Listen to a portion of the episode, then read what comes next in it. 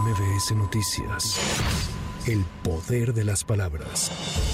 Tras la anulación de la reforma electoral presentada por el Ejecutivo Federal por la Suprema Corte, el presidente Andrés Manuel López Obrador cuestionó la autoridad moral de los ministros y los acusó de ser un supremo poder conservador con una actitud política en defensa de los intereses de una minoría. Yo interpreto esto más que nada como una actitud política de protección, de defensa de los intereses de una minoría rapaz y corrupta, que era la que dominaba en México, los que se sentían los dueños de México. El gobierno estaba secuestrado, tomado por esa minoría. Como ya no pueden dominar en el Ejecutivo ni en el Legislativo, esa minoría está encumbrando al Poder Judicial, convirtiéndolo en un supremo poder conservador.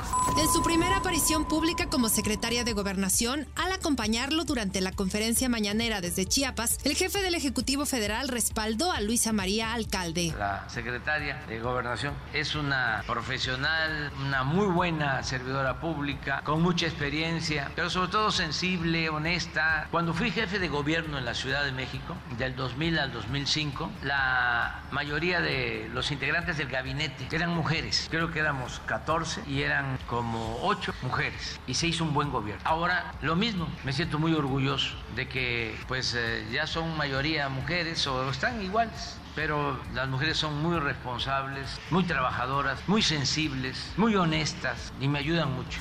Al respecto, la secretaria de Gobernación destacó que los comentarios misóginos y machistas en su contra evidencian el pensamiento conservador que afortunadamente dijo es cada vez menor. Aunque parezca increíble, pero a veces ayuda, ayudan este tipo de comentarios tan abiertamente misóginos, machistas, que ponen en evidencia todavía un pensamiento conservador donde solo puedes ubicar a una mujer o a una mujer joven en algunos espacios de la sociedad. Y ayuda también pues a eso, a discutir, porque lo increíble y la buena noticia es que cada vez son menos. Hemos avanzado muchísimo en eh, el camino por la lucha por la igualdad. Y no es solo mi caso, como aquí el presidente decía, pues son varias ya las mujeres que han venido conformando no solamente el gabinete, sino responsabilidades de primer nivel y siempre se pone de manifiesto este pensamiento conservador.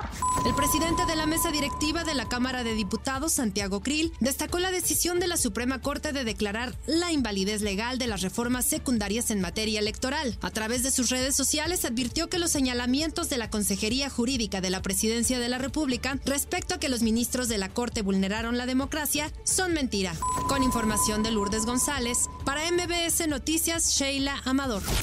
MBS Noticias. El poder de las palabras.